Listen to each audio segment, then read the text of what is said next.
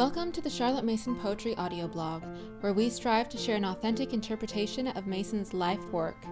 We thank you for joining us and hope you enjoy the program. Editor's Note by Brittany McGann. I have a confession to make. I don't really know what I'm doing.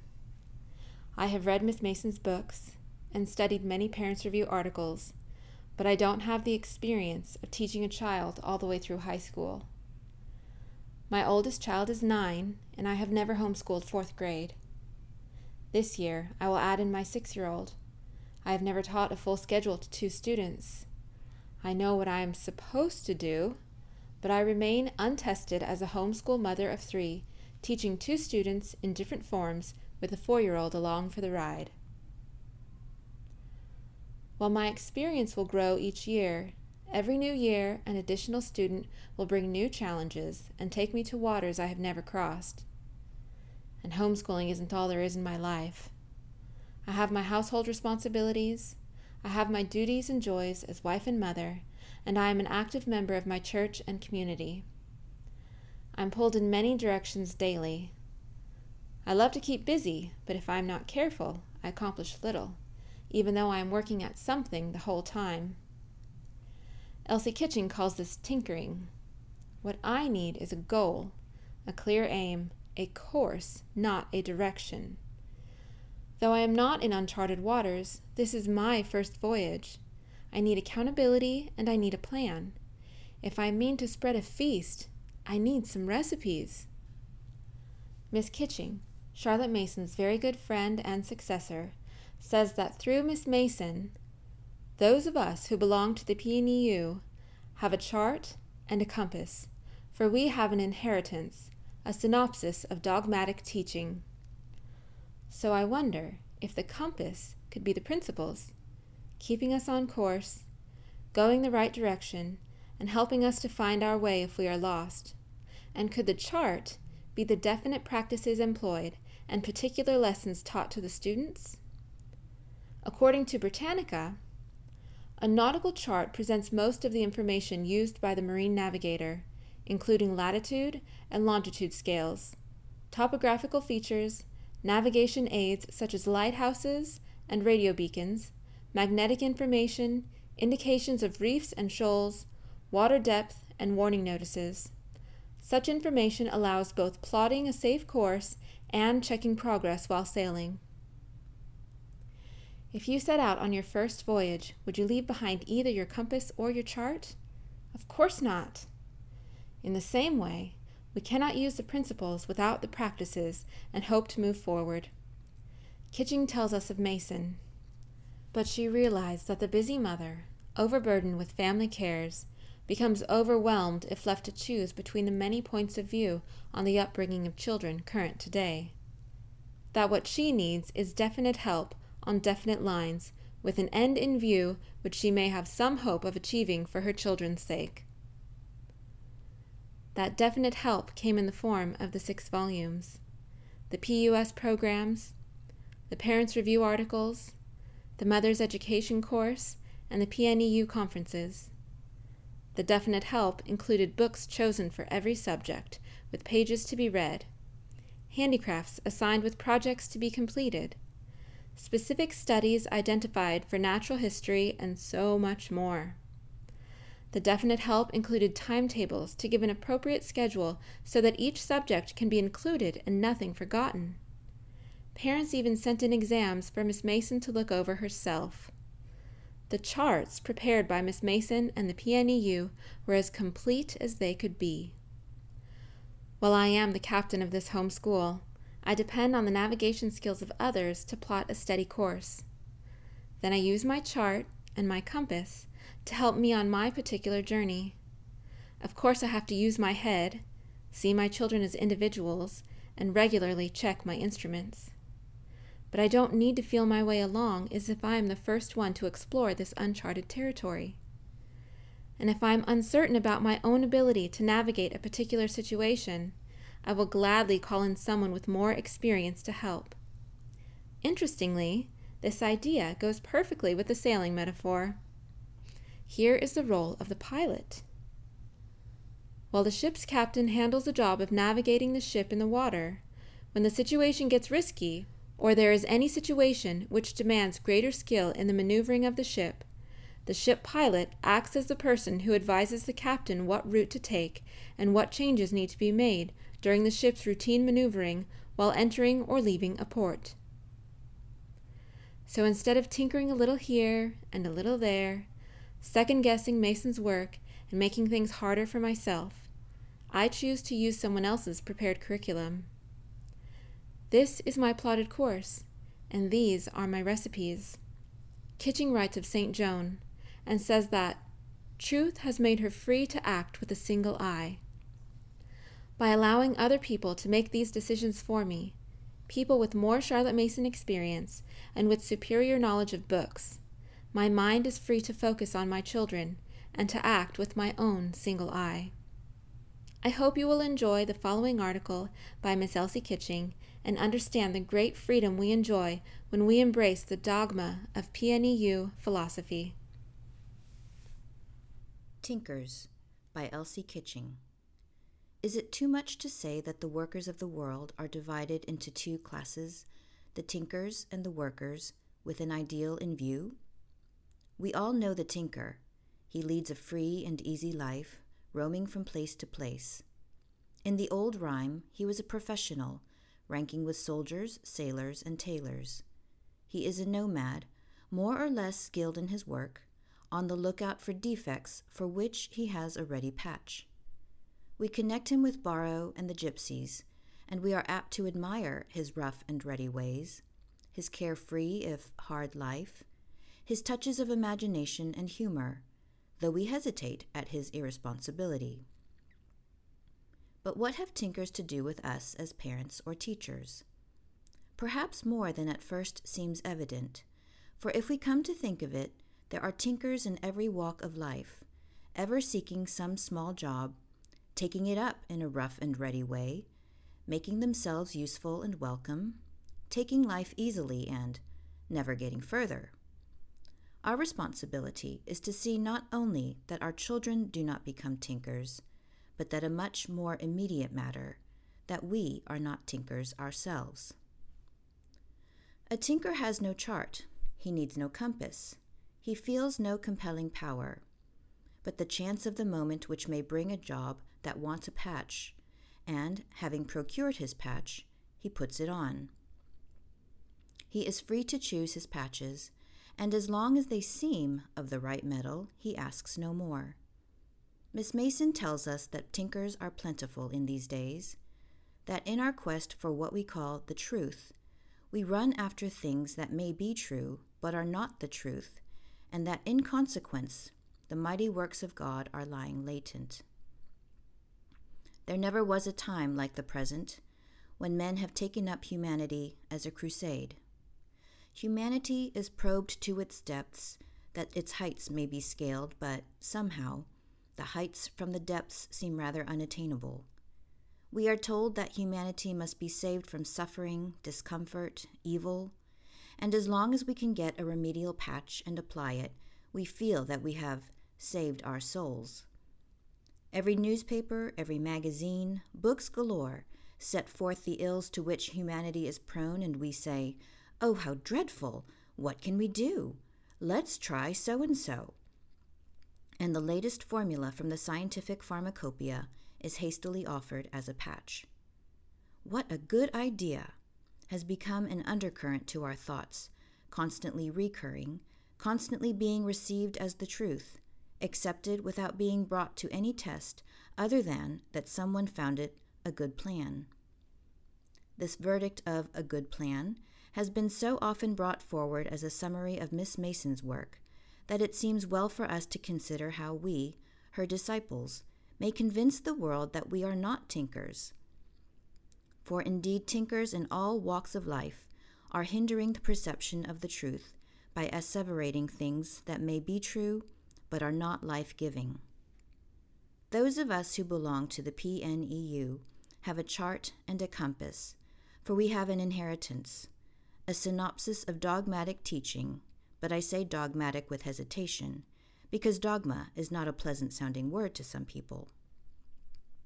It is interesting to study the position given by Simon Memmi to dogmatic theology in his picture of the seven liberal and the seven theological arts in the chapel of Santa Maria Novella at Florence.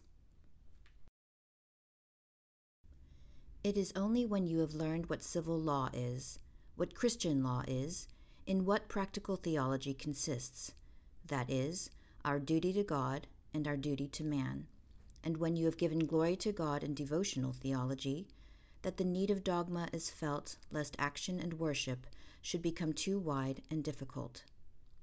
See Ruskin's interpretation in Mornings in Florence. I suppose most of us have come across people who have always worked on Miss Mason's methods, though they did not know it, who think that the kindergarten, Montessori, and PNEU systems are all the same, who fancy that the PNEU method is summed up in the word narration, or who consider that anything started so long ago as 40 years must now be quite out of date. Our business, as Miss Mason's disciples, is not to apologize for her educational creed, but to justify it. Not to put forward a method without showing its underlying principles. Not to produce statistics, but to show that faith in the children will stir the mighty works of God in them and faith is recognition and comes of that long, long gaze which we give to truth, lest we should miss one line of her gracious lineaments, and then we know her to be our first and oldest acquaintance. Bernard Shaw has given St. Joan a marvelous study of the direct appeal of truth. He shows how St. Joan was hampered by no tortuous reasoning or questions of expediency, that to every question of her persecutors she had but one answer the presentation of the truth that had been revealed to her. She did not attempt to meet or confute arguments against her actions, and her accusers marveled, though they could not understand, at the result of her work. A martyrdom and long years of silence lapsed ere men recognized that she had a message of truth, and she became Saint Joan. God is no drudge, says Dunois, proud of his army and meeting God halfway with it. No, says Joan, in effect, but faith takes you on without an army, and then the way becomes clear. What a wonderful study the whole play is of the way of the reason. There is the poor Dauphin who tinkers feebly with each scrap that he catches from the last speaker, the unscrupulous lords of church and state who hope to tinker the tottering fabrics to which they have pinned their faith, the heartless ecclesiastics who tinker with one patch, and one only in their search for heresy, in order to win the approval of the God they worshipped, the Church as embodied in ecclesiastical law. St. Joan baffles them all, for the truth has made her free to act with a single eye. We need the faith and the courage of St. Joan in these days to keep us from the tinkering that is offered on all sides. It is rather curious to compare Bernard Shaw's estimate of St. Joan with a summary given in a recent book on psychoanalysis. When such a hyperthyroid anechoid is at the same time an idiotist with a conception of the world so different from the normal, a character and biography like Joan's is almost inevitable. Only the other day, as an answer to the PUS preliminary questions. A phrenologist's account of a little girl was sent, and it was easy to see how Miss Mason's questions, answered by a mother, even a fond mother, gave the truth about a child in a way that no scientific formulae could. But psychoanalysis has done its worst, we hope, and as the sediment sinks in a bottle swept through a muddy pond, and the living creatures become visible so truth is emerging. The popular cry now is for synthesis, and clergy and laity alike are thinking that perhaps, after all, Monsieur Coué may be of more help in stabbing a reluctant will into action. A most devoted mother has written a book setting forth how she has, with great success, brought up her children on suggestion and autosuggestion. She writes, earnestly and frequently impress upon a child that he is good and kind and self controlled, and he will become so. Again, I should not say, I wish to be kind to everyone. I affirm, I am kind to everyone. There is nothing vague or complicated about that. No, there is nothing vague or complicated about it. But is it not going from one extreme to the other? Is it not admitting that we have lost sight of the fact that everyone is a person? The will is the crux of educational problems today, as it has ever been, and how to strengthen the will is the battleground of educationists. The will is the man. Much that is written today tends towards a conclusion that a man and his will are two entities, and that as long as a man is made to act under someone's will, it does not matter if it is not his own. This is not to be confused with the exercise of deputed authority, which also belongs to each of us. To suggestion, the will gives way, like the judge to the importunate widow, under constant pressure, and therefore, as Miss Mason tells us, we only stultify the will by such tinkering. And in ourselves she discusses the way of the will. But we are, as a society, supposed to offer many forms of tinkering, and we must decide what we stand for. Only the other day, a paper arrived in which PNEU was said to be good for the lower forms of a school as a preparation for the Dalton Plan in the upper forms. It is hard to see the relevance of such a remark, except on the assumption that PNEU equals independent study plus narration. In a letter received recently, the writer said, I joined the union thinking it was simply a national educational union for parents, and not knowing till I read the synopsis you sent me that the PNEU stands for a definite theory of education. We need to be continually taking stock of what Miss Mason has taught us, lest our very familiarity with her teaching should prevent our seeing how it stands in relation to current thought. More than this, lest we should be led away by the implication that we are only tinkers, with good plans to offer, and should allow ourselves to be confuted by the side issues of new theories, which can only fall into place when education is treated as a unity. Miss Mason's conception of education as a whole is still new to the world, though it is just 40 years since Home Education was published in 1886. Probably the chief source of weakness in our attempt to formulate a science of education is that we do not perceive that education is the outcome of philosophy. We deal with the issue and ignore the source. Hence, our efforts lack continuity and definite aim. We are content to pick up a suggestion here, a practical hint there, without even troubling ourselves to consider what is that scheme of life of which such hints and suggestions are the output. What we have to do is to gather together and order our resources, to put the first thing foremost and all things in sequence, and to see that education is neither more nor less than the practical application of our philosophy. Hence, if our educational thought is to be sound and effectual, we must look to the philosophy which underlies it. The proper study of mankind is man, is one of those thoughts beyond their thought, which poets light upon.